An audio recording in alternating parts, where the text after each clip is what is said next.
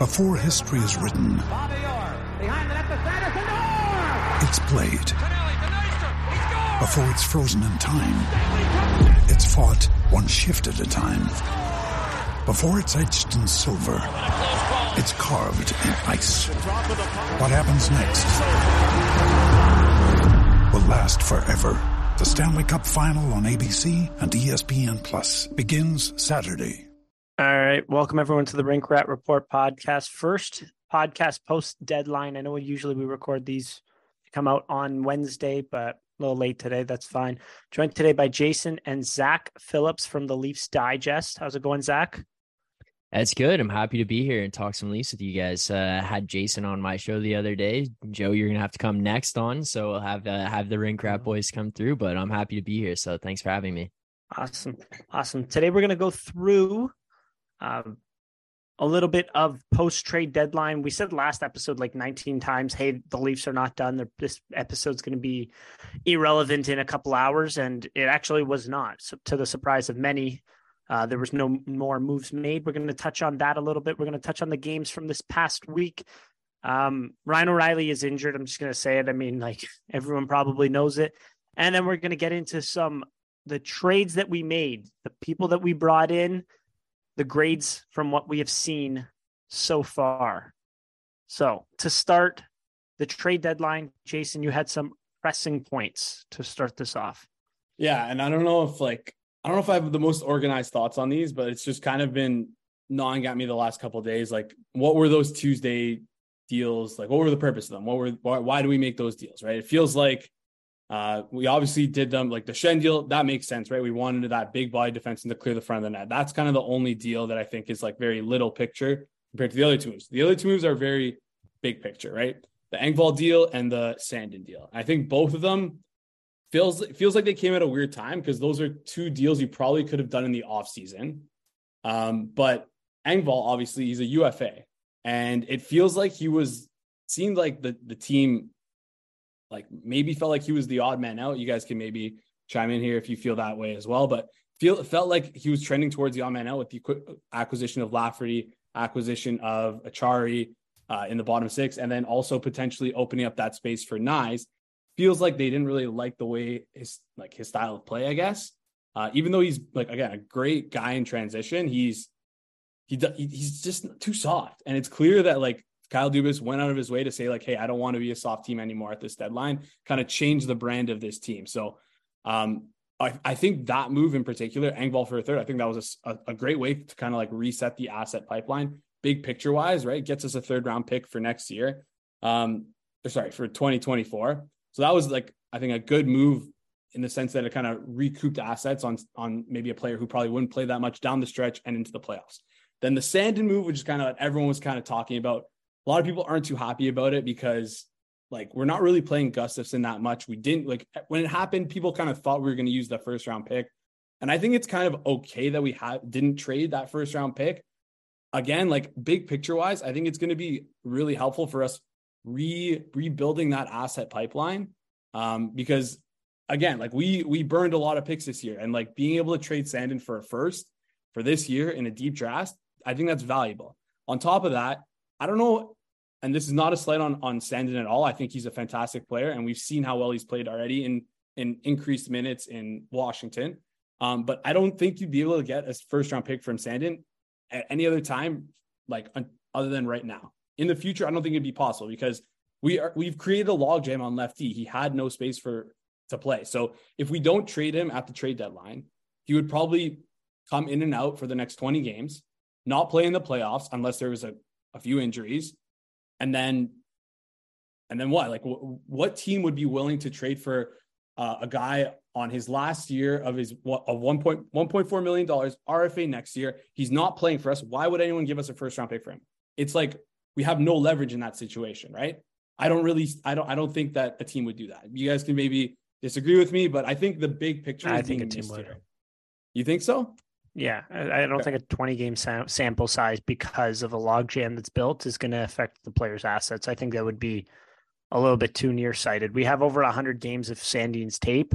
We have him playing top four. We have him playing bottom five, six, whatever. I don't think 20 games of him not being in the Leafs plans is exactly, you know, the uh is exactly going to tank his his his value.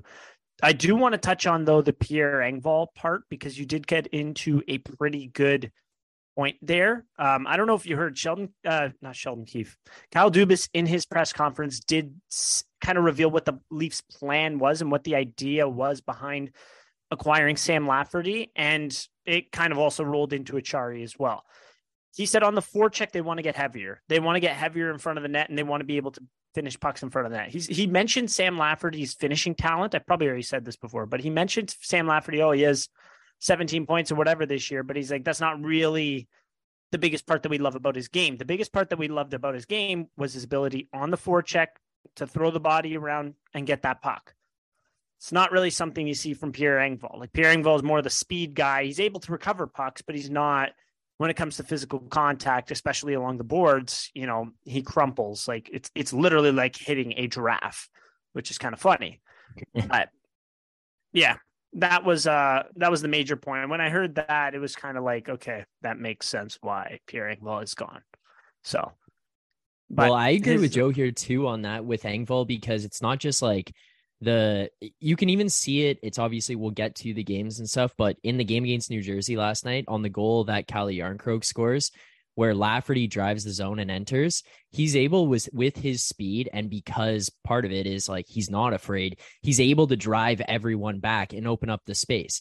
99 times out of 100 with Engvall, he drives the zone, he gets in with speed and then kind of pulls up on it. He pulls up not... too early. He pulls right. up too early to the blue line. This is an issue, major issue against Montreal. He had like nine zone entries, which is hmm. ridiculous number, but he gave away so many because he curls up so close to the blue line. When you do that, you don't have any space, and then yeah. you lose the puck. So that's a fantastic point you brought up. I almost forgot about that one where Lafferty pushed the the D further down into the offensive zone and then made that drop pass. So great point there. And it's just kind of like the intensity that you see from the both of their games. Like that's a minute example in all of it, but like it goes to show with the forecheck. You go, Engvall goes in on the forecheck. Maybe he gets to the guy still, but the last 10 feet, he's probably slowing up a little bit. He's going in light. Whereas Lafferty, like we've watched this guy through what, four or five games now, he's not going in there light. He's going in flying, and then he's not going to smash the guy's head through the glass, but he's still going in there hard where the guy has to think about the fact that somebody's behind him. So it kind of just translate on both those ends. And it, it is that little bit of like, edge. It, it, it's that intangible of like, yeah, got that edge to your game where he's kind of got that differentiating factor over an Engvall. And on top of that, like we saw yesterday for the Islanders, Engvall got like benched for I don't I don't know it was the third period because he like was doing drive bys left, right, center, and almost and Islanders fans third on, period. Islanders fans are pissed on Twitter because like they're almost saying like I would be too. He was minus two in a three-two win.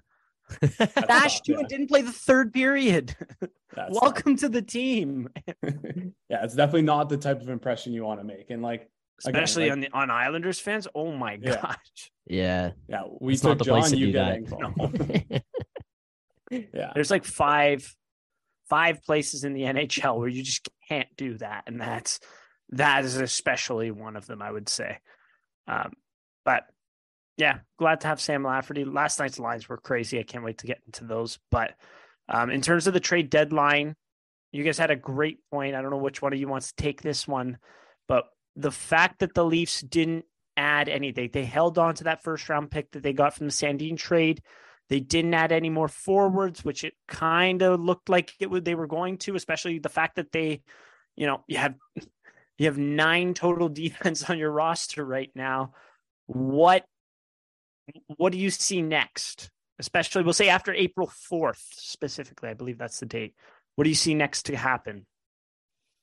Yeah, well, I was curious your guys' thoughts on this. It's something I kind of had a wait a minute moment after the deadline is is on the same page as you and probably the majority of the Leafs fans as well. Like after Tuesday, I basically sat here going, this isn't it. There's something else to come. I kept anticipating a for, a trade for a forward to come on the Friday. Obviously, the guy in my mind at that point was Tyler Bertuzzi. That was who I had my sets sight set on. I thought that would be a great ad. Uh, goes to Boston. That was a little bit of a disappointing thing to wake up to as a Leafs fan. Not only is Bertuzzi not a Leaf, but he's actually on the Bruins, so that hurt a little bit. But I just kept sitting there thinking, like, all right, there's going to be another piece. Maybe it's a top nine guy, a guy who can fit into the third line. Maybe like a, Calle Jarnkrok versatility where he can go up and down, but probably isn't best suited for the top six, something like that. That trade never comes. And you can, you sit there, like you said, Joe, like, you got nine defensemen. You just grabbed a first round pick. Like, we're not doing anything with any of that. We don't make any trade it became really evident to me at that point that their final like air quote last deadline move was just freeing up space to uh, bring Matthew Knies into the mix. And I'm kind of curious, like either of your thoughts, because I my initial standpoint was a little bit of concern that they're relying on Knies as that last piece. A kid from college, it doesn't always translate immediately. Not to say he couldn't be an incredible player, but like you're jumping into the playoffs, right into the NHL on a team that's rolling. You're going to be relied upon a little bit more here that is kind of the piece that they looked at as the final piece. Like, was that concerning at all to you? Did you guys kind of get the same impression that that was their final trade deadline move as well? Yeah. I mean, the, the mm-hmm. way you put it like that, yeah. I will say one thing. I do want to backtrack a little bit on what I said before. They have nine defensemen on the roster. They did say though that they want to treat this period of time for Connor Timmins like training camp to get him a little bit stronger. He's been out the past two off seasons, so it's really affected his health. So they're just going to use this time essentially as training camp for Connor Timmins. Don't really expect them to play until, you know, the games become meaningless, so to speak, right? Yeah. So in terms of your question though with Matthew Knies, is this a lot to rely upon? Hell yeah, it is. This is a guy that's I mean, 39 points in 34 games, 21 goals in 34 games, which is not like eye popping. He was on a very good line, but he has had a very good season, especially by like the micro stats wise. And that's transitioning the puck up the ice. Um, his goals aren't him, you know, taking wrist shots from the top of the circle. All of his goals are coming front of the net, big, strong ass in front, getting position, boxing guys out, and scoring in front of the net like times which Leafs the Leafs bottom six in the past has kind of struggled with doing so. So that was encouraging. It was encouraging to see a lot of his goals coming that way. But hundred percent, this is a lot to be asking of a what is he 22 2002 born late 2002 born i don't want to do the math right now whatever but it, it, like i can i can try to say like okay it, his play is translatable size hitting, a little bit of speed in his game. His shot has a lot of velocity to it, but I think this is a lot to be asking for. I mean, you did want to fill a lot of Leafs fans wanted to fill, including us as well, that second line left wing. You wanted to get a bona fide second left line left winger. I mean, and I say that right now, and as we speak right now, as the lines fell last game, Alex Kerfoot was in the top six again, not top six, sorry, top three again. Don't know, I don't understand that one, but whatever.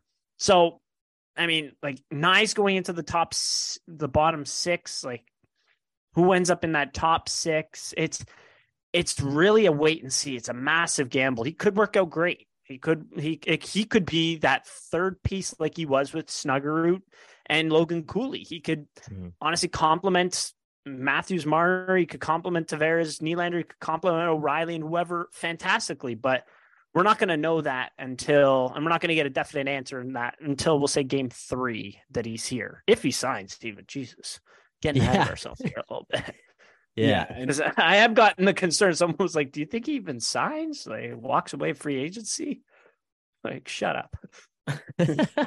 I mean, he could, and that's scary. But like, let's hope not. It seemed like his in his interviews that he gave over the like I, feel I think it was like last off season. It seemed like, or I, I, think it was training camp, whatever rookie camp, the rookie dev camp. At least it seemed like he wants to be here, wants to sign, and like he had one recent off- with recently with Masters too. I think it was a month okay. and a half ago. He did. Yeah, yeah, yeah, yeah. Okay, that's that, that, There you go. That's that's. And I mean, we've all been in university. We've all gone away for university. Eventually, you do want to leave. So yeah, yeah. yeah like go to somewhere. You don't want to move to, you know, another OHL barn. So just saying. Yeah. yeah, but but with regards to that question on Matthew Knies being the last deadline move, as much as I wanted them to get another forward, it was tough. There wasn't that really that many forwards available. Like uh Zach, we were talking earlier about JVR off air. Like we did not want JVR at all. Like the cost was like too high. The price the price of his contract was too high. It didn't really make mm-hmm. sense for us. Like didn't really see well, well he's been like honestly kind of had like a little mini renaissance to his career. I just didn't really see a fit. Um, I'm concerned about the fact that we're like relying on the rookie, but I think it's okay because like the guy who would come in for him is kind of just like a, a zero. Like he does nothing offensively, he does nothing defensively, and Zach Aston Reese. So it's like as much as I wish but uh, sorry, I meant like a zero as in like nothing happens when he's on the ice. That's what I mean. Like yeah, uh, sure. Not allowing expected goals for and goal success. Anyways, but um yeah, like of, of course I'm a little worried that we're relying on him, but also like could could work out well. Um yeah. So yeah, it's it's scary, scary thing to think about. The the toughest part though is like what we'll like you said, like we'll really only get to see like what Matthew Knies is like a couple games in, and we might not have that opportunity before the playoffs because the way that the uh, Frozen Four's structure. structured, if that if if his team goes deep, we're not gonna we're not gonna see him till like literally the last three games of the season. Those will be they were ranked number one in the country multiple. Yeah, so we're, we're they're probably finished number one as well if you're a Leafs yeah. fan, we're we're we're cheering for a round one upset for Minnesota. So yeah, so we can get our hands on Matthew Knies as quickly as possible. But um, yeah, like any like I'm just trying to think of other forwards we could have gone. Like we could have gone like Vrana, who's like, like kind of a distressed there's one out, like I don't know. Uh, Vrana's. we like, don't really know what's going on there. Labanc's a good one. That also maybe, though, that's a contract's a little steep. Like Conor Garland as well. Like again, could, if you move yeah. to first, like Zach, you mentioned Tyler Bertuzzi, and it's like it's, it wasn't unrealistic. What did he go for? Yeah. A first and a fourth. We had mm-hmm. a first. I don't know if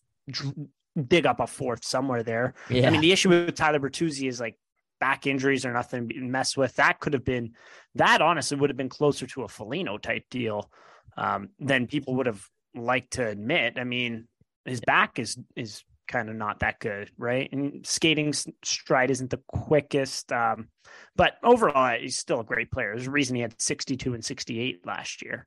But yeah.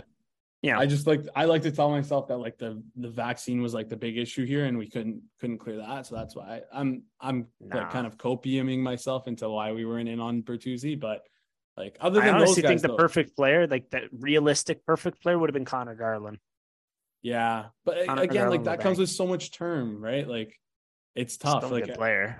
Yeah, but like it, it's like we're in the good complimentary top top six winner winger.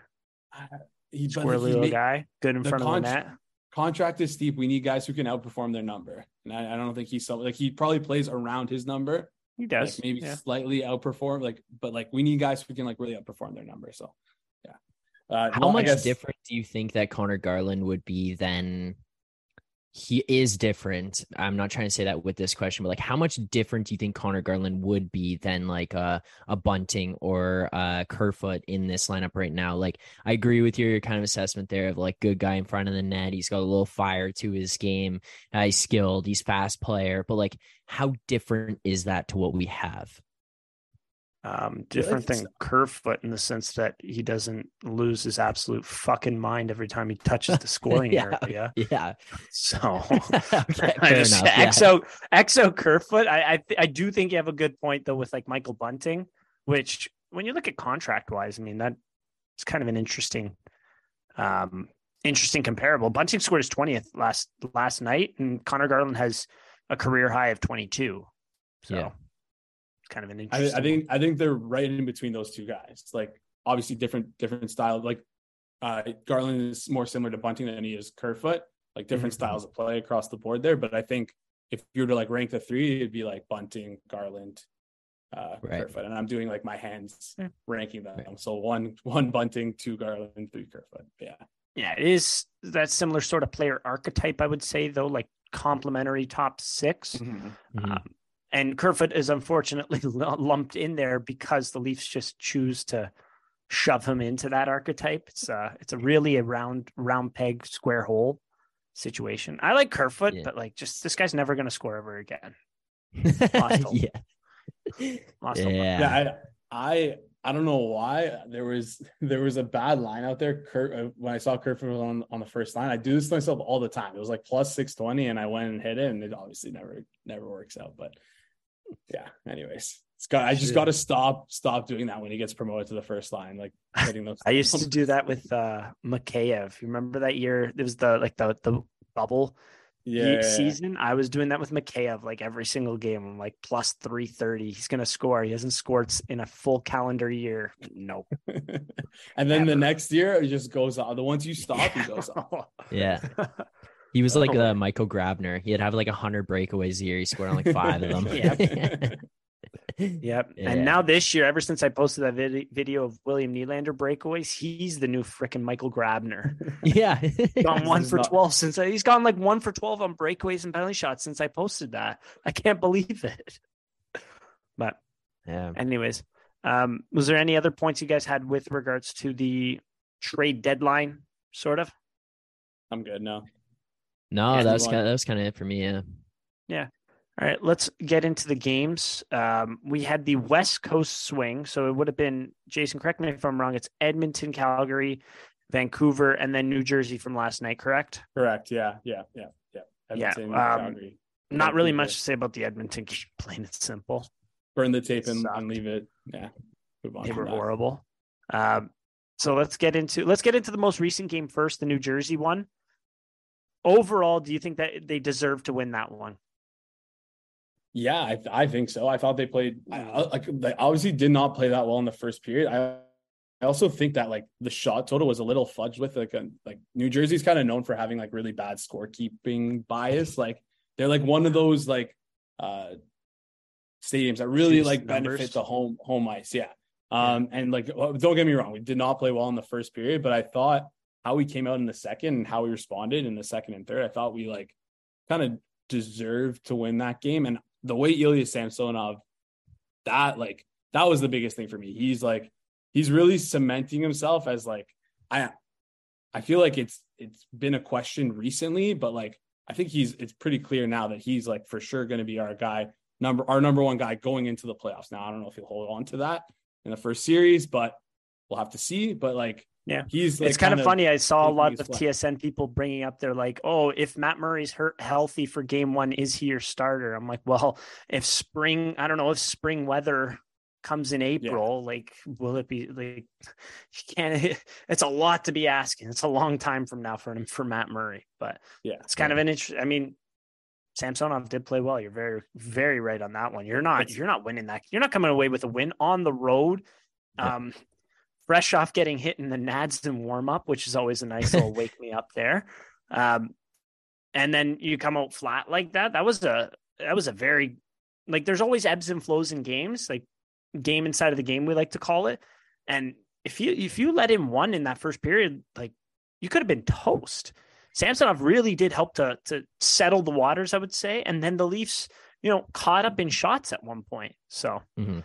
Um, I will say though, in this game, Pontus Holmberg has had a good season. You might want to, you know, drive up to, up to Sudbury, Ontario, dig a six foot hole, and put the game tape in there. That was one of the worst performances I've ever seen in a long time from anyone. Oh my god, he stunk. Yeah, that was a bad game for him last night. That was there's a reason that he was not touching ice in the third period, and they're putting Bunting with with Kampf at that point. It's just like, all right, these guys are done. They can't go back out there again. It was uh it's hard because like you're right, he's had a good season. He's never looked out of place during the entire year. He kind of just got pushed out naturally by bringing other NHLers in, and then it was like he goes in there last night. It was like, well, yeah, probably shouldn't do this again.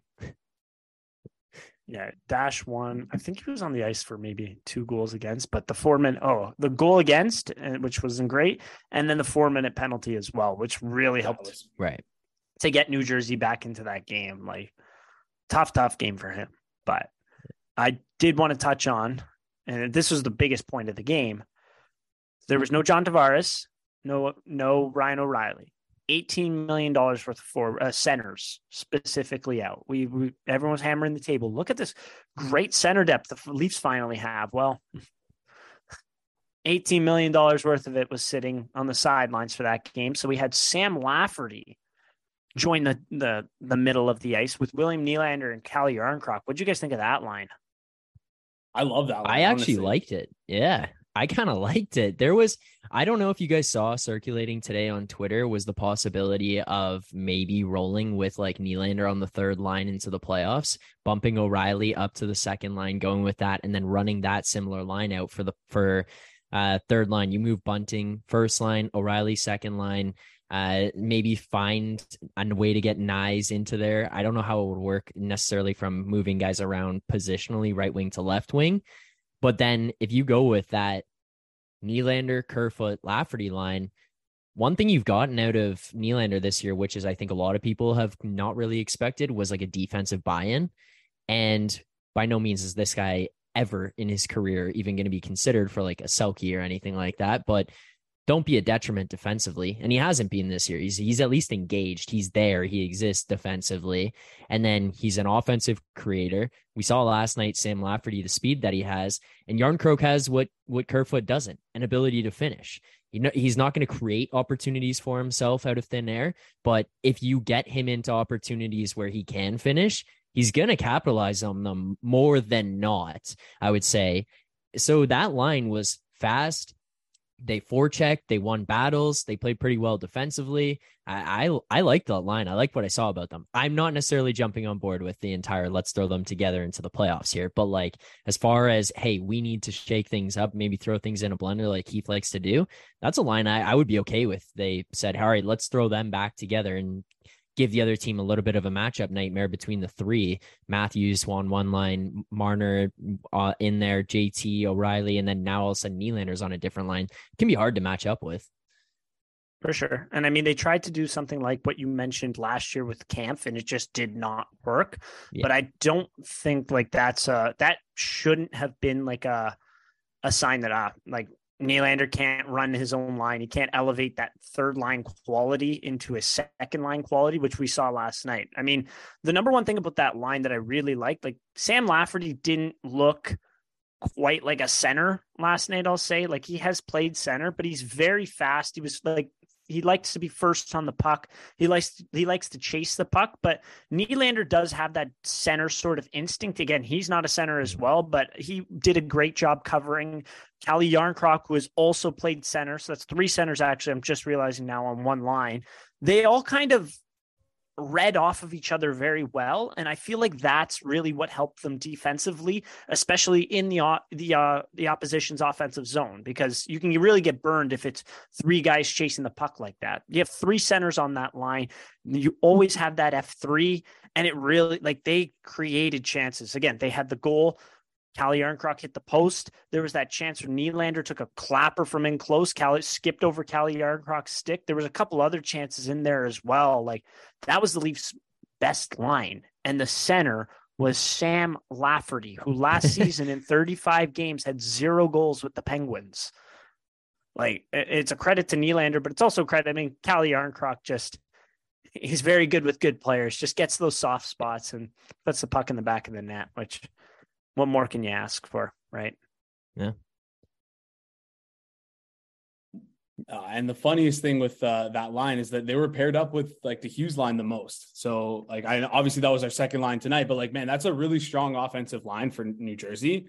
And like not only like obviously they didn't win the expected goals battle. Like when that that is not a second line. So when you're match up against another second line, I don't I didn't fully expect them to win that expected goals battle, oh, but they didn't look as poorly as I thought they would look against them. They were able to hold their own, and I think I didn't really think about this till now till you mentioned it, Joe. But like they're all centers, right? So it it the way we play in our own zone, like it's not we don't usually play like traditional C goes here, right wing goes here, left wing goes here. It's kind of like a free flow where it's like whoever is in the that spot plays in that spot. It's the five on the die, the tight five, right? So that probably will help them as a line, like be able to be good defensively and like break the puck out and and just be sound positionally. And and on top of that, like like Zach said, like again, the Nylander buying in thing is huge. Like we saw it with the the uh the in the Calgary game with the hit on on sorry the Vancouver game with the hit on John Tavares.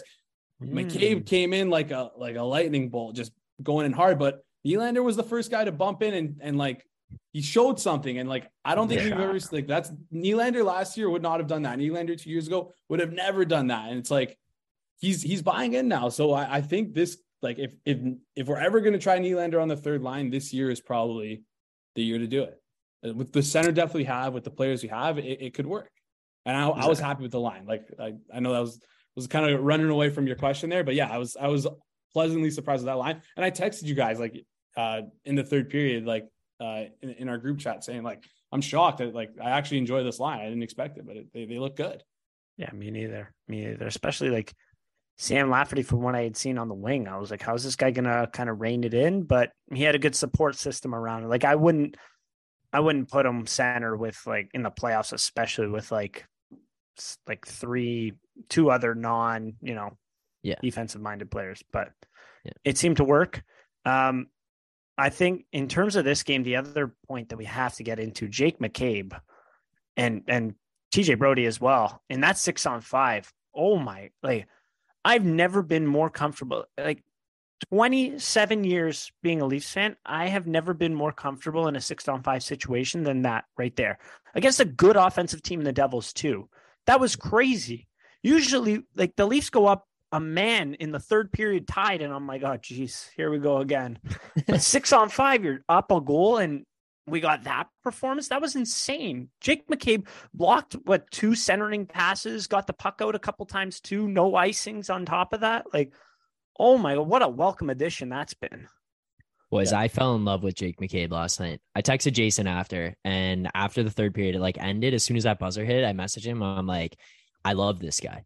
And it's like he's not going to blow you away with anything that he does, but he's just solid. And he he he's so calm, Joe. I think that's why you, you, like you and myself felt calm watching it. It was like you're watching this guy who's not running around, he's not losing people, he's not panicking, he's just in a comfortable spot. Like you brought up the blocked pass across, like that's a backdoor tap in essentially. He goes on on one knee in his own slot, like a foot above the crease. Not only does he block the pass, but he goes and makes a play. It doesn't leave the zone and gets blocked comes back the other way. But like he's on one knee making a play in front of his net. And I'm watching this. I, I, didn't even feel panicked watching. And as you said, like years past, I'm watching this team, basically you're biting your fingernails off at, at the end of the game there. And I'm watching this guy out there.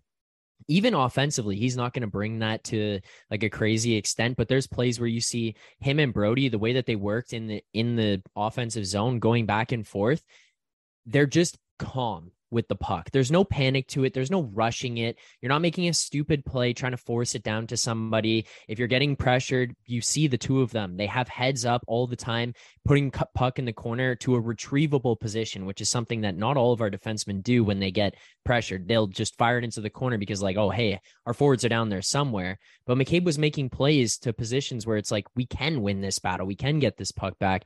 And then putting pucks through in the net I, I don't know. I like I fell in love with him last night. I, I couldn't I didn't have enough good things to say about it after the game. Yeah, exactly. and, and him and him and Brodie work work so so well together. Like it's it's that like I've been clamoring for a pairing like that like since we lost Jake Muzzin. We I've always believed that Muzzin and Brodie were our optimal pairings. Those guys work well together. You need, you need, you need in the playoffs, like especially against the the, the strong offensive teams we're going to play in the playoffs in the East. Like you need the strong shutdown pair, and the Leafs never really had that shutdown pair unless Muzzin and Brodie were paired together. And when we lost Muzzin, it was like who's gonna who's gonna be our shutdown guy, right? Like Brodie's is it gonna be Brodie Liljegren? Like that maybe was gonna work, but then man, McCabe is such a such a welcoming addition. Like, so we're, I'm so happy to have him on our team. Like, I just really am. And the, the fact that he makes two, two mil for the next two years is just, yeah. that's the cherry on top. Like, we have like a legit shutdown D who can do, like, who do literally do everything all over the ice. He can transition the puck well. He's not absolutely dog, dog water in the offensive zone. Like, he does, he does everything like good enough that it's like, it's a steal. He's a, he's an absolute steal and like, welcome addition to the team. Very welcome addition. I'm trying to like very much. I'm trying to find his evolving wild defensive numbers. Yeah, there he is. He's like I ah, he's like high up there. He hasn't given up a goal uh, as a Leaf yet, and on top yeah. of that, from what I've seen, um, he's jumped up into the offense a lot more than I expected, which has been pretty good. And I mean, it resulted in a pretty good chance against Calgary. If you remember, Kerfoot had the open net and it got blocked and went over the net, obviously. Uh, but that was a that was a great play to jump up in the offense offense there. Um, and to your point as well with the the the hits, eh, they're they're functional functional hits, which is something the Leafs absolutely needed. They unfortunately went and got another person that doesn't quite do that as well, but we'll get into that in a bit. Um, but yeah, this New Jersey game, I, I think, like again, going back to game within the game, New Jersey went up. The Leafs drew even with them in terms of gameplay, in terms of chances, everything. They really did fall behind in the start of that third period. I think they got it back a little bit mid second or mid third, and then it resulted in two quick goals. I think New Jersey outplayed them a little bit in this one. So not a total didn't deserve to win this one, but also like on top of that, the Leafs hit the inside of the post. I don't know if New Jersey hit the post, but Jack Hughes got a couple sneaky looks here and there. Like it was overall a very interesting game. It was a tale of you could say four games inside of one, but overall pretty entertaining game. Have nothing until Saturday, so you got that one at least to look back on. But yeah. Um, any thoughts from the Vancouver game? Burn the tapes. burn the tapes. West Coast road trip, majority of the time it's burn the tapes. I had some. I, I thought they got a lot of chances. They went up early in shots. They just couldn't convert at five on five. Vancouver won this game 4 1. They had one five on five goal. The Leafs had zero. But again, when you look at this game, they're tied 1 1 in the third period. Alex Kerfoot gets a very good look, hits the inside of the post. If that goes in, that's a totally different game. And then right after that, they drew a penalty. Usually, when you draw a penalty, you don't give up two yeah. in one period. That I, I could not believe that. But an overarching point that nobody's talking about from that game, you went 11 forwards. What happened at the end of the second? You lost one. And then on top of that, in the third period, if I counted right, Matthews, Nylander, Marner played around eight minutes. At the end of the West Coast swing, few games in, in some tight time. I, I, it's it's a tough position to be in there. They they looked gassed on that power play too. Like I feel like it wasn't as bad of a game. You lost to a garbage team. Let's be honest. That team is garbage. They shouldn't be within the same stratosphere of the Leafs. But you mm. couldn't convert early on your chances, which which happens. Thatcher Demko's a very good goaltender as, as well. And then you got hosed on that power play. You just played like garbage. You you had some tired bodies out there. But overall in this one, something that I was looking for in the New Jersey game and that we saw, Ryan O'Reilly's very good at ter- helping to turn over pucks in the offensive zone. They kind of lost that when they didn't have him, and other lines did struggle to do that. Vancouver's broke out the puck way too easy on them, so just something to to keep in mind with him out. But I, I think they they'll be fine for the most part. There's they got some guys that can turn the puck over there, but yeah, Luke Schenn looked okay in that one. Only one turnover, which I'll get into his game. Actually, I'll skip over that. But overall, it, it was just like it wasn't. It shouldn't have been as bad as the result was, in my opinion. Like you got some Fair saves enough. too from Matt Murray. You got some yeah, good saves. It it feels like we're cursed whenever we go on eleven and seven. Like I think it's only worked out. I mean, it feels like we've worked out like once in like, the past two years. Yeah, we've done it like two or three times in the past two years. Like on the West Coast too. Injuries. Yeah, um, and yeah, like last year with Andre I, Kase. Yes. Zadorov oh, yeah. With the Zadorov hit. Yeah. You had yeah. to go down to 10. I mean, and then what like happened that game? You had a tired game and you lost. Mm-hmm. Yeah. So a bit, bit of an uh, excuse to let it slide there. Also, uh, yeah, like. And my last point, yeah. Go my ahead. last Sorry, point from I, that I, game, go back and watch that JT Miller goal on the, the penalty kill. The puck should not like that. That's that's one of the better shots I've seen this year in terms of just fooling the goaltender. When your feet are that wide apart, when the puck is that far away from your body, the puck should not be rifled on the opposite side of the net, top shelf. In terms of a goalie, when I read that situation, okay, legs are wide apart, puck's far away from the body. Okay, this is gonna be a nice, hard, low shot, five full, um, or on his close side, we'll say because or or if he's going far side, he's to have to pull that puck in. He rifled that with almost no follow through on it, and it went top glove. Matt Murray fully just dropped dropped there, got a little sloppy upper body form, but I wouldn't have been expecting the puck to go there. I wasn't. I was watching the the damn thing go off his stick, and I was like, oh damn, it's that shit's in the back of the net. That was a fantastic shot from JT Miller. I encourage everyone to go back and slow it down a lot and see like look at the every facet uh, facet of his body and then question how did that puck go top glove what a what a shot what a talent but yeah Uh, my only real gripe with that Vancouver game, which just kind of was the frustrating thing to take away, was the power play. Uh, I've had an issue with it all year. I think that they struggle with the zone entry. I really don't like the the double 30 foot slingshot.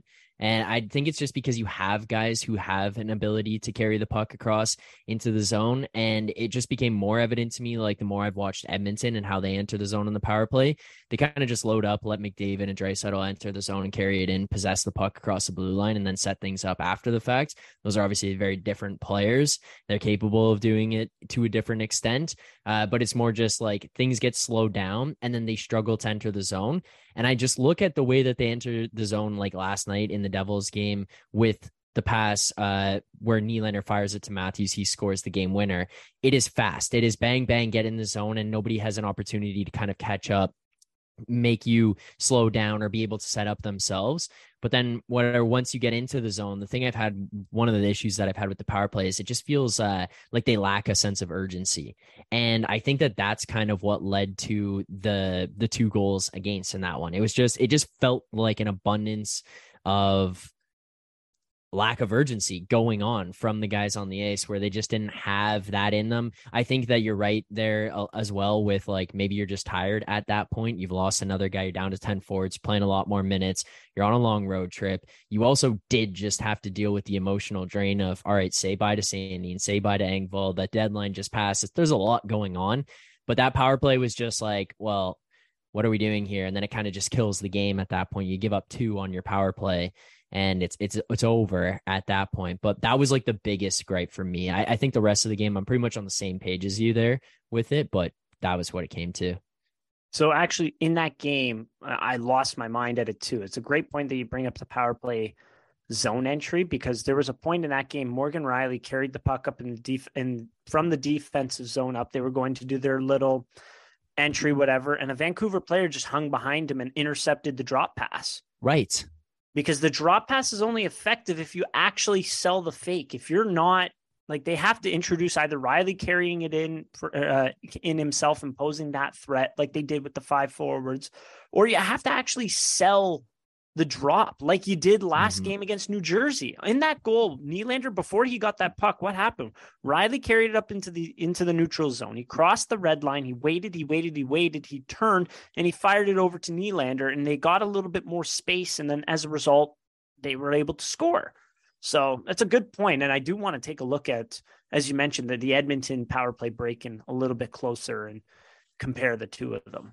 Like the thing on that, and Jason, I know you have something to say about it, but like it's I'm fine with the drop pass. And it's like you're saying it's the sell, but like Edmonton does the drop, but the thing is that the guy coming through picking up the puck, he's full steam ahead when he gets the puck and he's committed to the lane. He's committed to the decision of going through.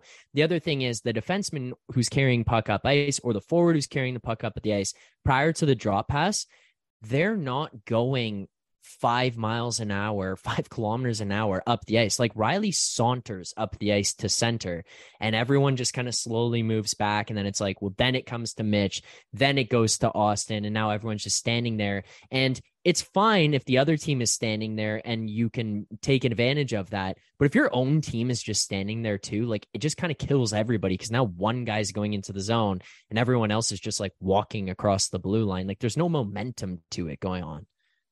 Yeah, that's a great point. And that's why it's like, I don't know. That's why I love the five five forward power play so much.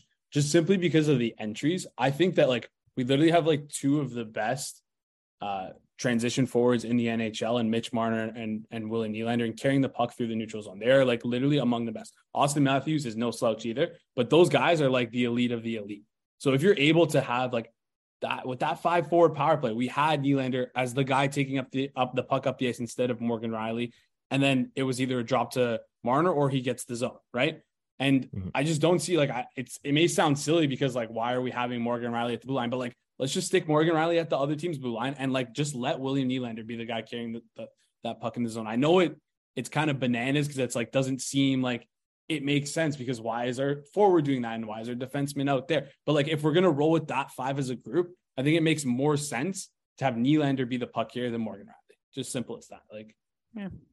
It's not bad. Well, the other thing too is like even instead of just thinking about like, okay, can you get the zone? even if you can get the zone, just think about how much time of the two minutes is gone by the time you do. Okay, you're Yeah. fine at getting in. You can set up, you do that. Great. You've gotten there. You also just burn 30 seconds of your power play just getting the zone because it's just so slow to build up to get in there that it's like now we're down to the minute and a half. And if they shoot the puck down the ice one more time, like we're screwed. Like this power play is irrelevant at this point. Like that just, it just drives me nuts watching that happen. It just feels slow. It feels like there's no urgency. It feels like there's no pace to the power play. Yeah, exactly. It's a good point.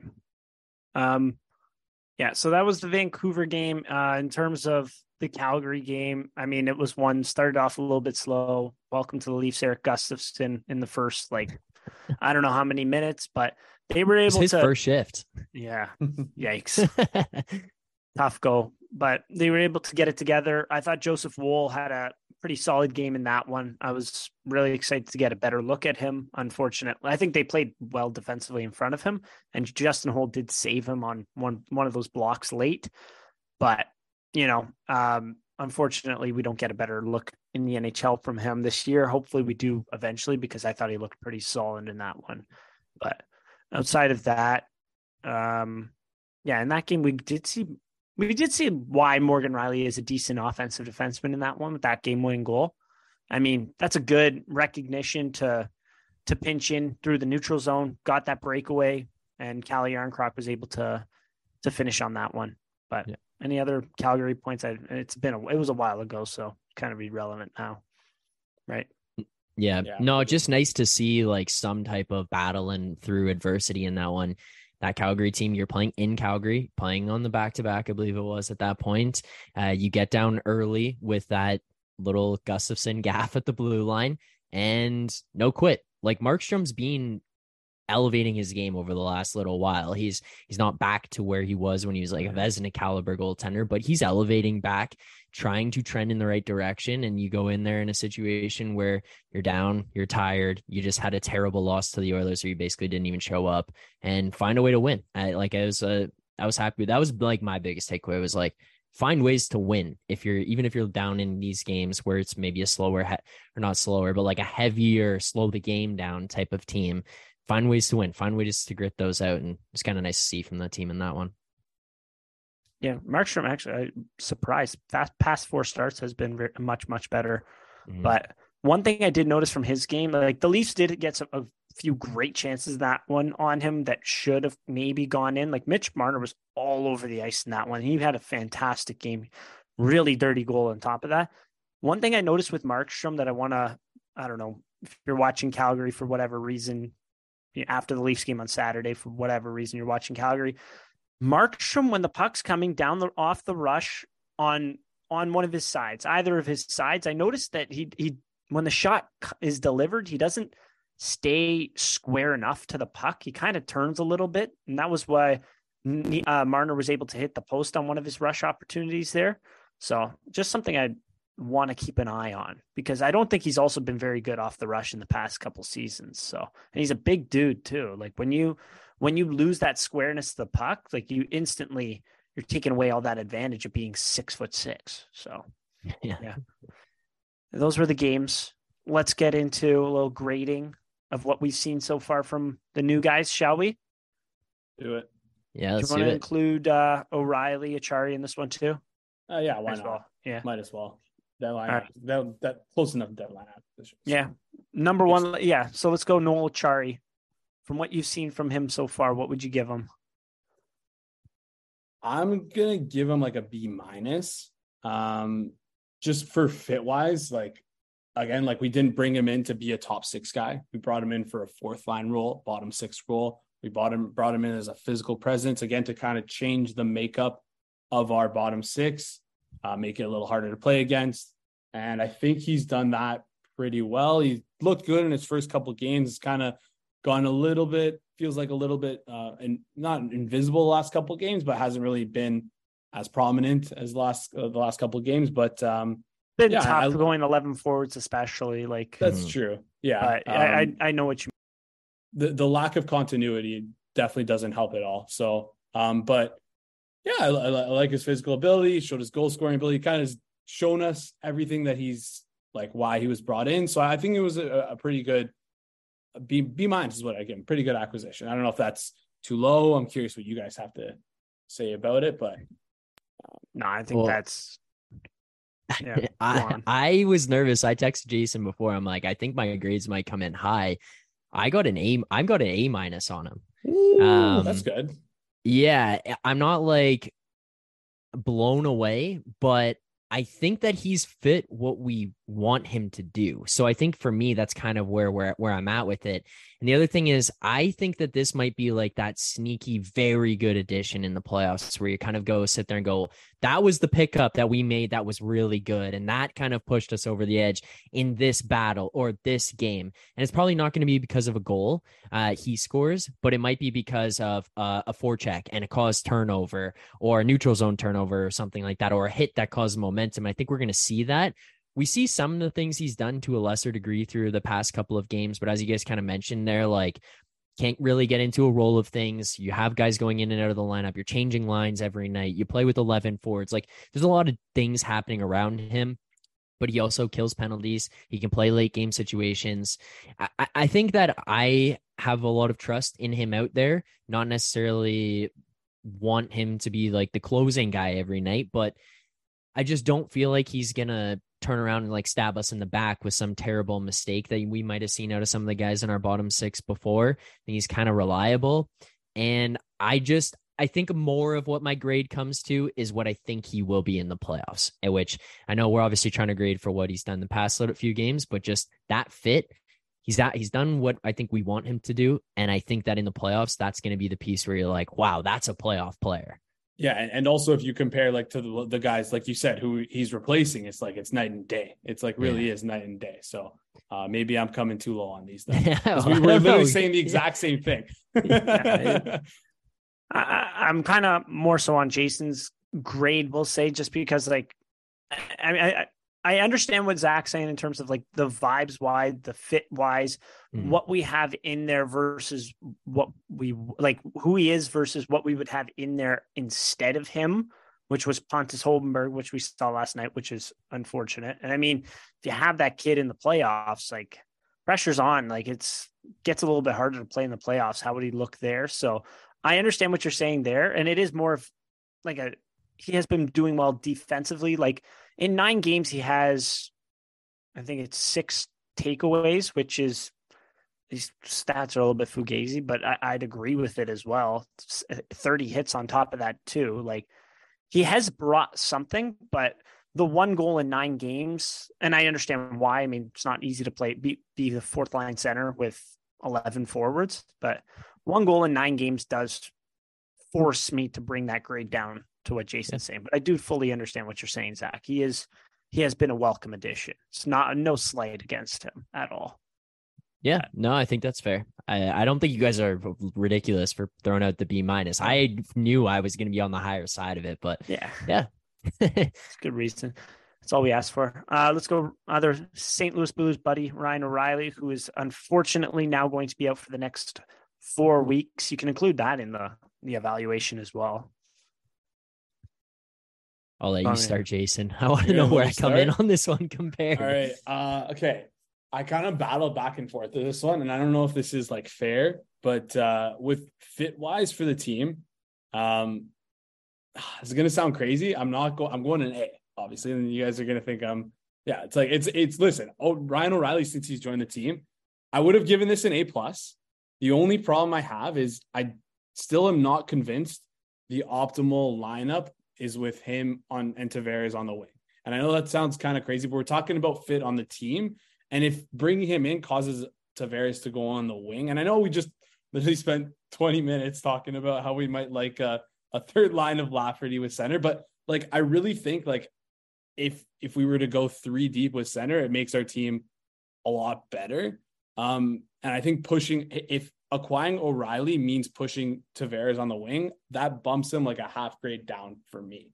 Other than that, if you're talking about O'Reilly as a player, like what he's done since he's joined the team, uh, he's like played com- completely different than than what he played in St. Louis. Other than like the last two games he had in St. Louis when he was playing with actual good players. My brother was texting us, you and I, Joe, I forget the stats. I wish I had them on me right now, but just talking about his average uh, I think it was his guard per game for the least. And it's just like, yeah, his goals above not, replacement, his essentially baseball equivalent of war since he's joined the Leafs has been utterly insane. Um, I really should have the numbers in front of me. I don't in terms of what his impact. I mean, I was surprised to see though when when they announced that he was injured, I saw the numbers eight and five, and it was points in games played. And I was like, oh, he's only played five games. He has eight points because he's been that good. But unfortunately, he's only got five points in eight games, and four of them came in one game. I thought that was kind of surprising. I thought he's had a much bigger impact than that.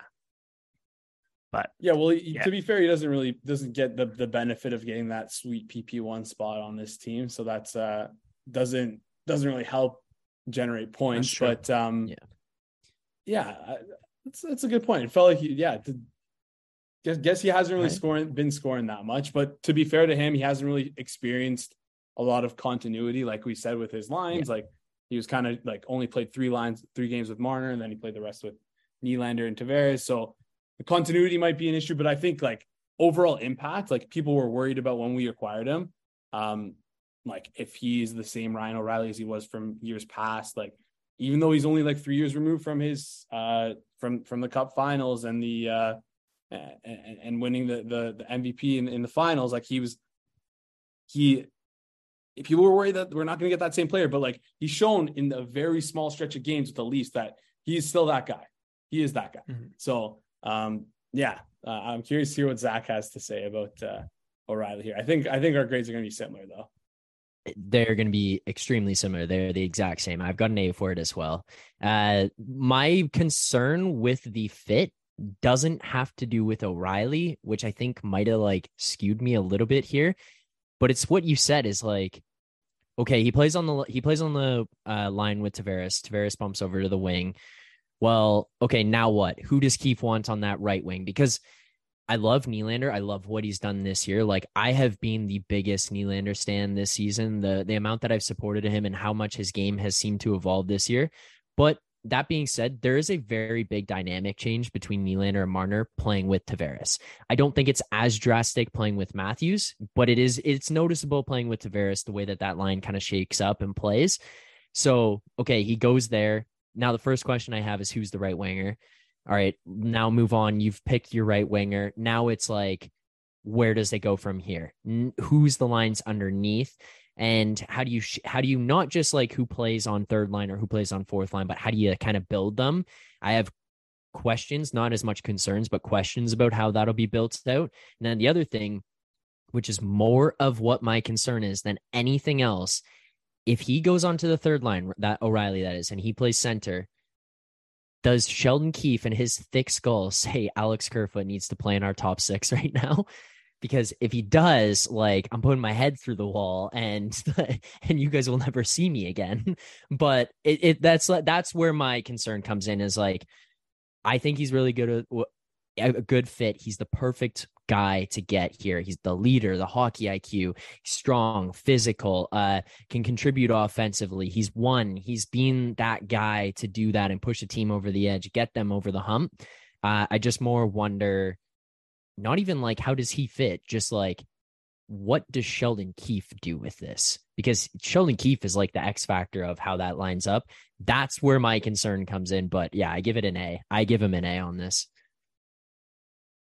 That is a really good point. I mean, yeah, going back to what Jason said, I don't think the trade itself should be evaluated against how he's deployed and whether it's in a mm-hmm. optimal light. Like because now it's giving, and to Zach's point, it's giving Sheldon Keefe a lot to think about and like a lot of decisions to be made, which is a good should be in theory a good thing that you put the right players in the right spot, right? But you know, we are Leafs fans. We've seen this uh, song and dance before.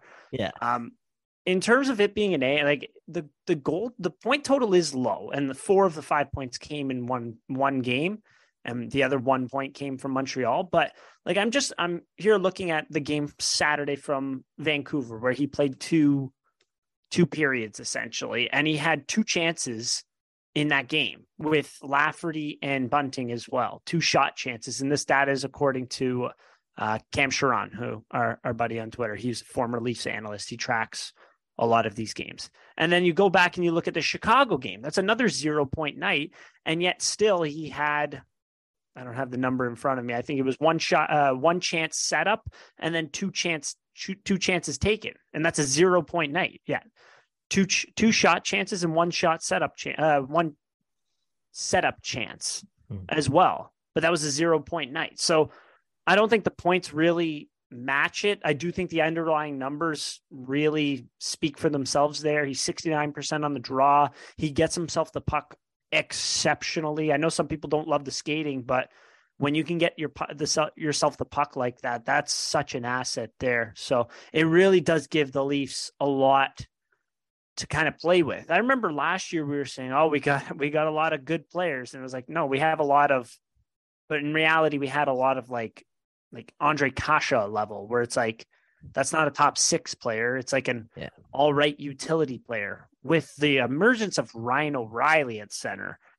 now you have three legit centers and you can tinker with how you want to deploy them. Unfortunately, now we get less time to see where we will deploy it in the playoffs and what's the optimal deployment of him. But I, I would give this guy an A as well. He's he is so damn good. But yeah, let's move on to yeah, let's get let's keep the good players going. Jake McCabe this I'm going to start with this one and I'm just going to give it an S plus, not even an A plus, an S plus, because like, like uh, again, we gawked at him for the last hour or so. How, I don't know how long we've been recording for, but yeah, we've gawked at him for the last couple of minutes or so, and he's just exactly what we've needed since Muzzin got hurt, and to get him at essentially less than half the cost of what Muzzin was. Obviously, the acquisition cost is there, but again, like to get him at a, a good shutdown defender who can do what he does I think that's just like on term.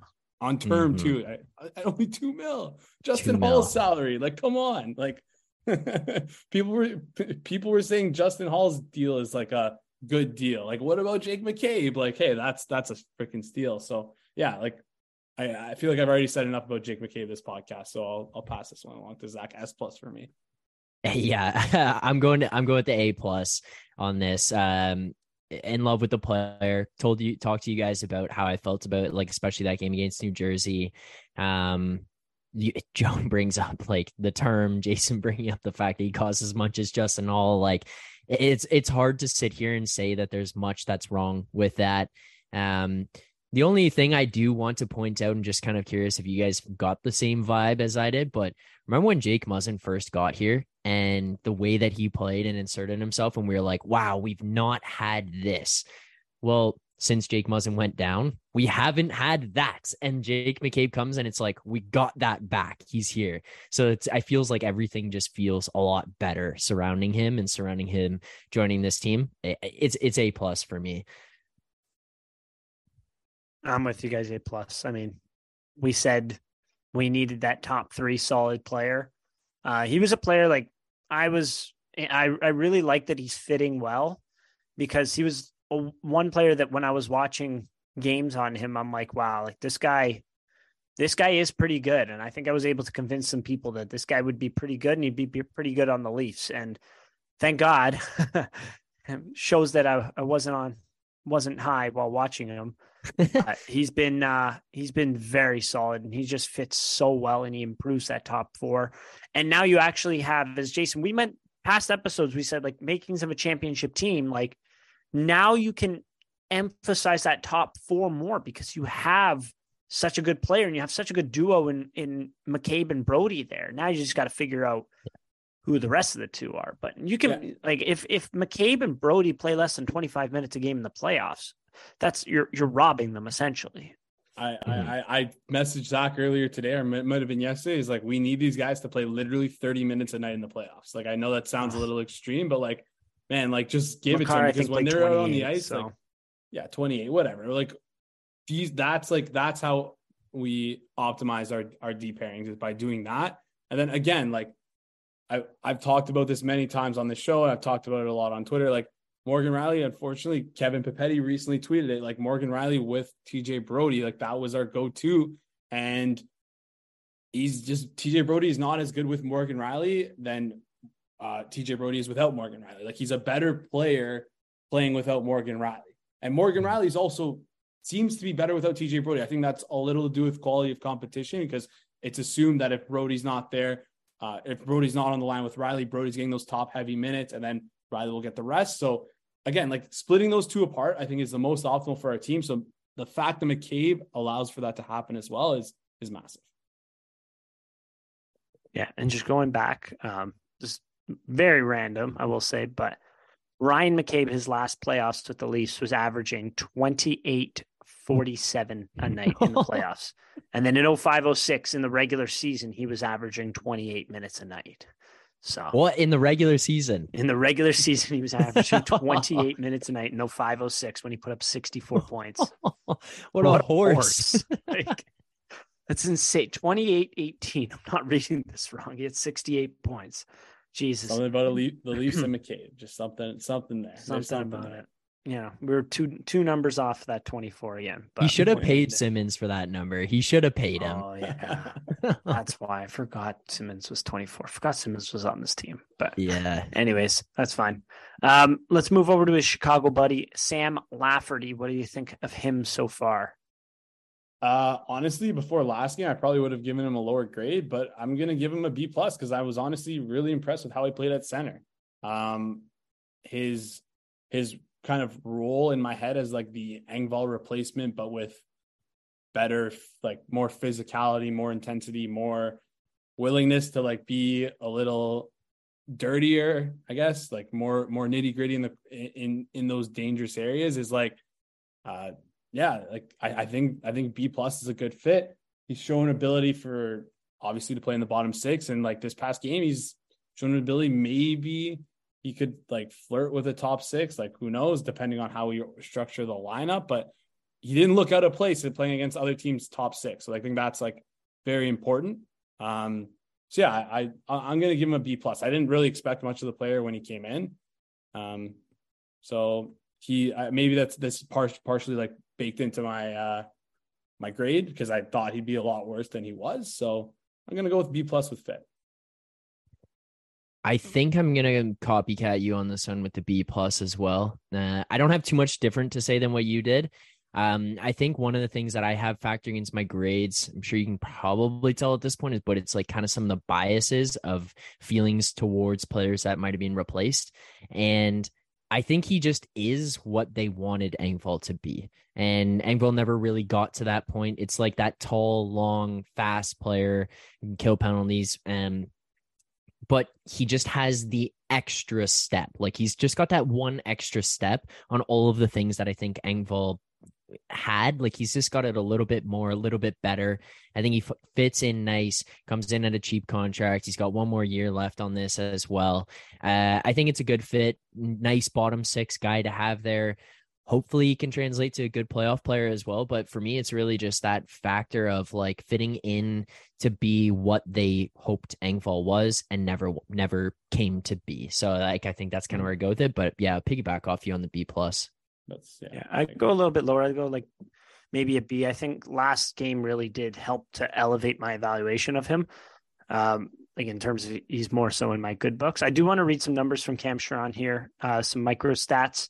Uh, in terms of exits against Vancouver, sorry to go why I'm looking at this against Vancouver, I felt like he had the puck a lot.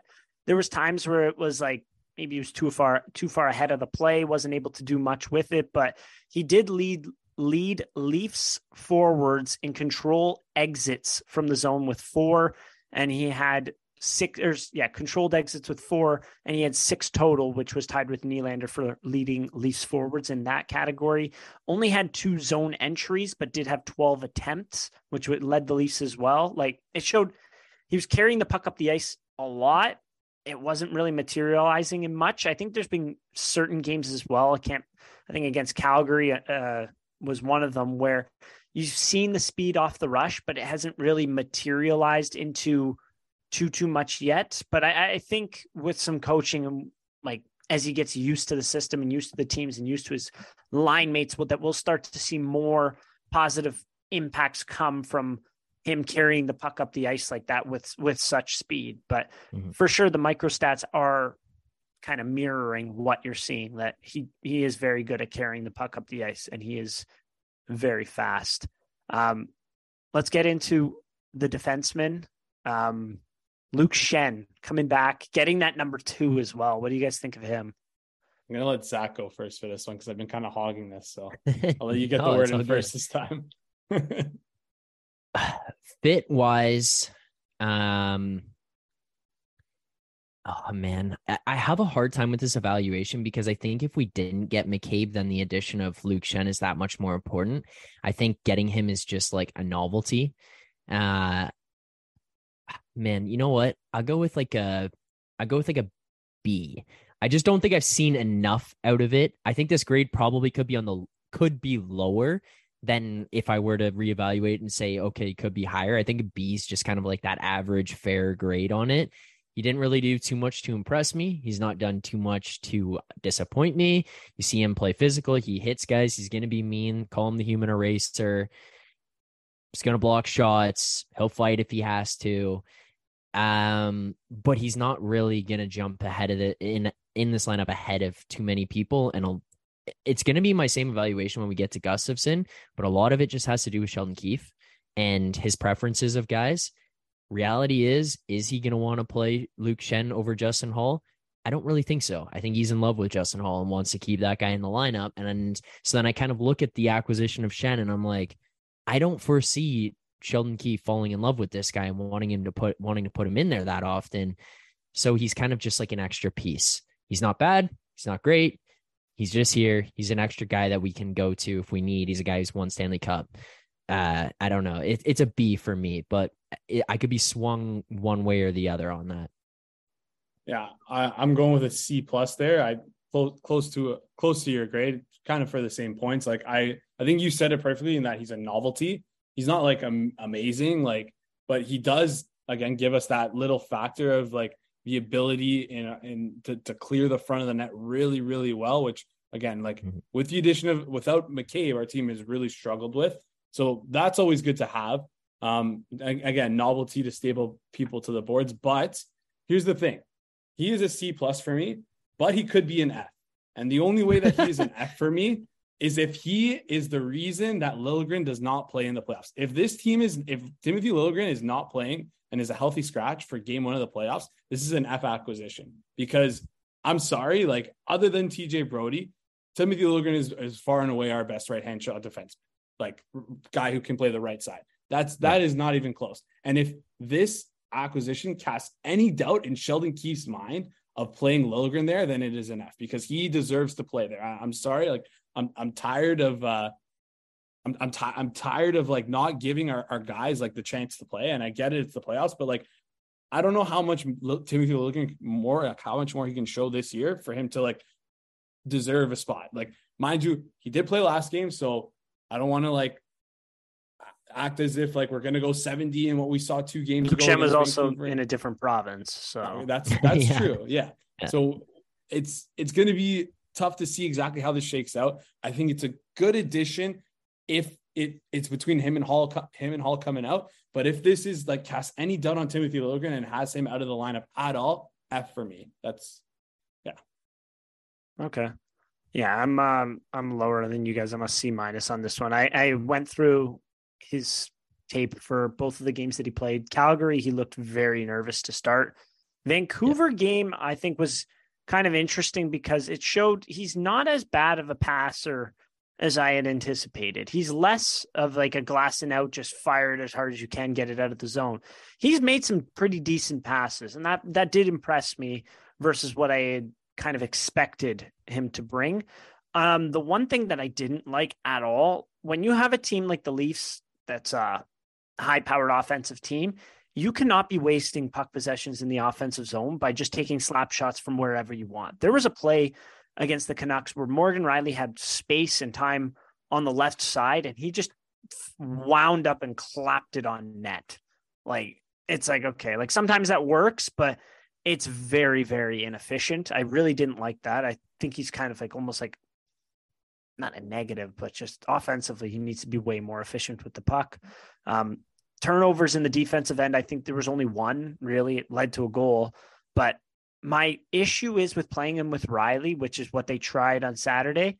Both of them aren't smart enough defensively. Luke Schenn's a defensive yeah. defenseman that's not that smart defensively. And what I mean by that is making quick decisions, knowing when to come off of one guy and take a certain zone, like playing that zone defense when you think when you think of basketball, zone defense, like playing like that as a defenseman and knowing who to take where. Like when you look at that goal, he just chased a guy behind the net and it left a wide open backdoor pass on that fourth goal. Like, and then there's a couple other plays where he's he's going out of his way to throw hits. Like, yeah, they're big, they're fun, but you know, not always the most effective. But I will say his physicality, it brings life into the arena, especially on home ice. It will do that a thousand percent.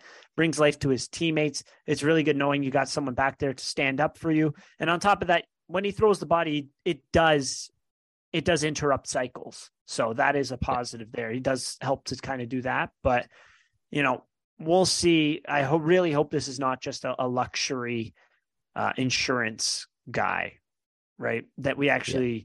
there's an actual purpose behind him playing, and it's not so that Timothy Liljegren can sit, as Jason astutely pointed out there. Well, a couple things to what you said there, though, just quickly on Shen.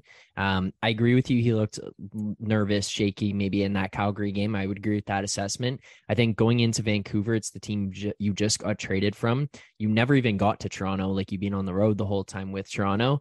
Probably a weird environment to go into. I'm not trying to like give excuses for it, but just kind of where that's been. And then the other point that you make there of like where the environment will be when he does hit, throw a hit in front of a home crowd he hasn't been back to Toronto yet. He hasn't played in front of Toronto yet. So, not to say like these things will change this. Uh, I very much foresee it being similar to where we're at right now, but like I think get back into Toronto.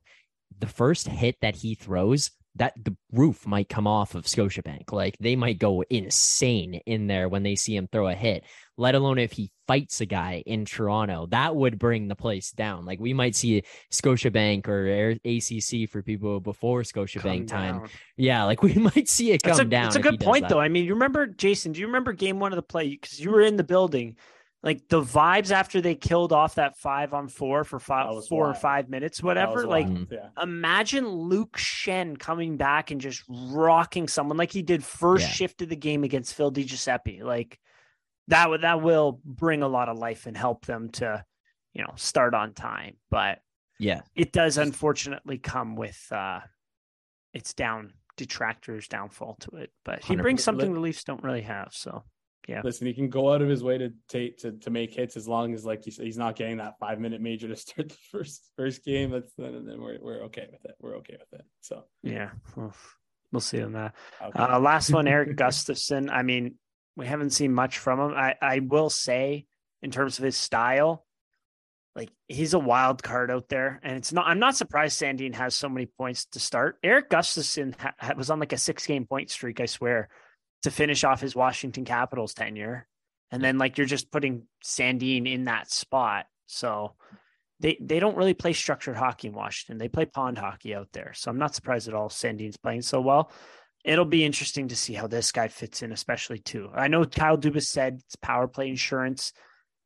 Uh, we'll see then. Now they have a full week of practice. Do we see Erik Gustafsson on the power play to start Saturday? We'll see. It'll be interesting. But yeah, um, yeah, I'd give him like I don't know. It's been D. He hasn't done anything. That's what I was gonna give to you. Yeah. Like he, he's done nothing. Um, and I think my thoughts on him here are also like where Jason was at, even on Schenn, the addition there is like, how does he get in this lineup? Like, where where does he go? I mean, look at the guys on the left side. McCabe, he ain't coming out. Rielly, no matter what he does, he's not coming out, and Gio is not coming out. So you're essentially looking at okay, now are we just gonna have to have to dress seven defensemen to have this guy in here? He might be a guy down the regular down the stretch in the regular season where they're like, all right, Gio, you're 39 years old, like sit out for a game. Gustafsson get in there, but he's just an extra piece. It's really what he is. So I'm on the same page as you here, Joe, on that one. I like, how do we even evaluate this guy? He's not even playing. Like they can't even get him in here. yeah. Someone was like, what'd you think of him after the first game? I'm like, he played like eight minutes. We have 7D. and he played yeah. with Morgan Rielly, too. It's the number one yeah. player you shouldn't be playing with. Like if yeah. they came in and gave him a priority, like he'd be with TJ Brodie and we'd see the Erik Gustafsson magic like if you just keep putting him with Morgan Rielly, oh my god, you're torpedoing this guy's value. You might as well have just brought up Jordie Benn. Like it's yeah, crazy. Yeah. I don't understand that one, but yeah, it was honestly like slide tangent. It was honestly scary to see our team put him with Morgan Rielly because it's like tell, they both can't skate what, backwards. Tell, tells us a lot what we think of Morgan Rielly as like what our team thinks of him, and like too much. There's a large gap between what I think and what we all think. Then what the Leafs think. But yeah, again, he's he's he's our guy, so we got to stick with him. Um, but yeah, Gustafsson, I give him a, a, a C minus. Like I guess close enough to what you guys gave him with that D. Um, yeah, like just the biggest thing for me is that if Morgan Rielly's hurt, like he slots in perfectly for him. So that's yep. that's pretty exactly. much it. Yeah. So it's a good point. So and that's, that's literally that's all I got. Like, he is Morgan Rielly insurance. Yeah. Yeah, that's what he is. yeah. It's kind of interesting. Like just looking at it here, Cam Charron has him credited with two setup chances uh, on Saturday. Better against... passer than Rielly. Hey, maybe Rielly gets scratched in the playoffs then. okay, we'll sorry. see. now that. I'm being mean. Two setup chances against Vancouver. He played like 10 minutes this game too. It's kind of I didn't I wonder where that. If Justin Holl's not coming out of this lineup, Morgan Rielly is for yeah. sure not coming out of this lineup. you never know. Honestly, that breakout pass know. yesterday, though, oh baby. With Justin Credit Holl, where yeah, credit's due. Sam Lafferty goal. He had two. He had two Sorry, good uh, chance setups. Uh, Justin Holl in that game. I mean, he was also on for three goals against, but two good chance setups uh, for them. Oh no, two chances for one went to Kerfoot, unfortunately, and the other was a game winner. Yep. Yeah, that that was a crazy one, by the way, the Kerfoot one, because his jock was literally in goalie's face and he just couldn't bear. It It was like, yeah, yeah, that was all this time. Um, yeah. To close this off, I think that's all of our, uh, all of our players there that we have to evaluate here. For the most part, very happy. Um, just those last two defensemen. A lot of question marks for what's going on there. Pretty easily summed up. Uh, lastly, playoff uh, uh, the topic of defense. Like, are we going to see Timothy Liljegren in the playoffs? Like, it's kind of crazy to ask. He's been solid this year. I don't know. I I hope so. That's all. I, I feel like it's there's. I feel like we kind of touched on it. Like I, I don't really know what else there is for us to say. Like I, I, other than the fact that like it'd be a colossal mistake for him to not be playing any games in the playoffs, honestly. Like unless something crazy happens where his play suddenly declines from what we've seen of the 60 game sample he's played this season, like maybe that's like a little crazy, but like you guys tell me if I'm crazy. Like I, I think he's earned his spot this year. No, you're not. But it's it's like it depends who you ask. Are are you asking every Leafs fan out there, or are you asking Sheldon Keefe? Because if you're asking every Leafs fan who's watched the games this year, Timothy Liljegren's in the lineup, and he deserves to be. And if you ask Sheldon Keefe, then uh, he holds the defenseman to a higher standard, and so he can't get in into this lineup. So, uh, for me, yes, he's in. He has to be in. He, I agree with what Jason said earlier in in the show. Is he's been the best right right D. Um, second best right D, sorry, best right handed D mm-hmm. this season. He's taken tremendous steps from where he was last year. He's shown so much more maturity, uh, responsibility, comfortability with the puck. Like he looks drastically different than even he did last season and from the beginning of this year. Uh, but do I trust Sheldon Keefe to put him in the playoffs? I do not, not one bit. like so, uh, it's it's almost scary. I, I yeah. guess. And, and and I just I think back to last year there I just this play sticks out so much in my mind. There was one play where him and Sandin were playing together, um, and it was off the draw, and they he lost his man off the draw, and they I forget what team they were playing. They ended up scoring, and I remember coming out of that game being like, if this guy does that in the NHL, he's not going to last in the NHL if he does that. And like I think ever since that game, and ever since last season, he's kind of like rid that part of his game. And he's done a really good job of like identifying his man in the zone and just being a lot more like smarter and more efficient in zone. So like he's clearly made the steps that the team has been asking and wanting of him. I think it's only fair considering that not only is he doing the things that we're asking of him, but he's like legitimately our second best right hand defense, like right, right, right side defenseman. That he he deserves it. Deserves it. That's it.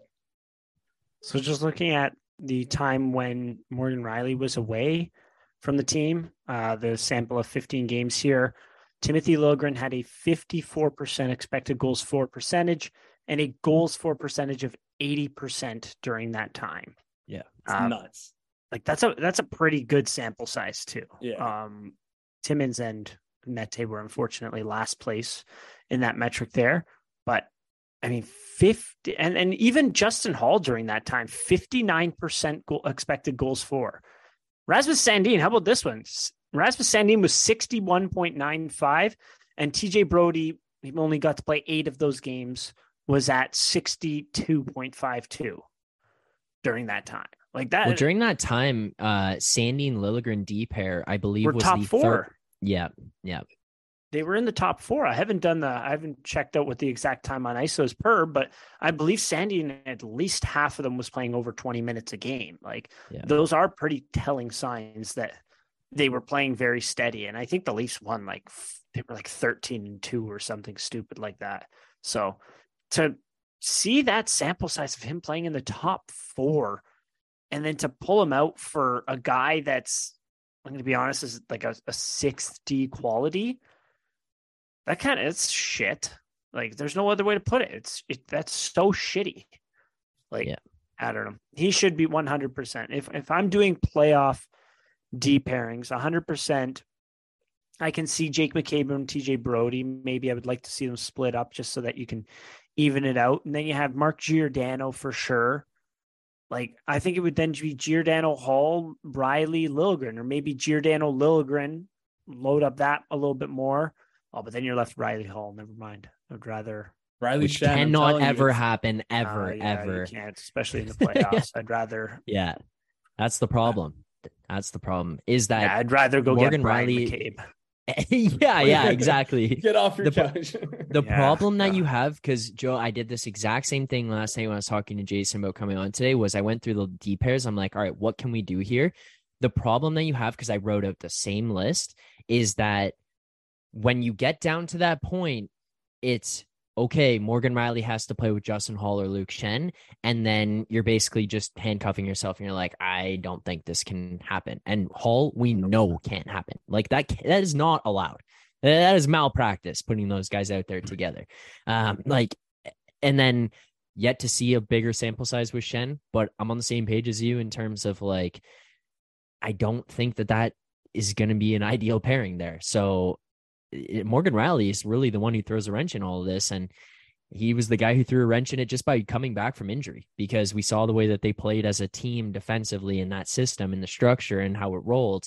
He came back. Now all of a sudden you got to find pairings for him. It throws everybody else off. A whole lot of other problems from that.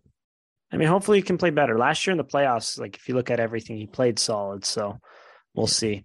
I think that uh, pretty much wraps it up, and I'm going to wrap it up because my laptop won't last any longer. So thank you, Zack, for joining us. That was Zack from Leafs Digest. Uh, you can check him out, the Leafs Digest YouTube channel. You can find his work on YouTube. Just search Leafs Digest. Thanks for saying it twice, you moron. And you can find him on Twitter at Zack Philly, Z A C K P H I L L Y. Thanks so much, Zack, for joining us. Uh, another great episode. Thanks, everyone, for for listening. One one thing I think I, I messed that up. It's Zack Phil, not Zack Philly. So yeah, text that to you. Good. I fucked oh that up, but yeah, Zack Phil, not Zack Philly. So add Z A C K P H I L L, no Y. Just yeah, that's it. Zack Phil. Cool. Cool. All good. Thanks for having me, boys. I really appreciate it. It's always fun to talk some Leafs and uh, lose your mind over Justin Holl D combinations. So for sure, for sure. Thanks everyone for listening. Go, go Leafs, go.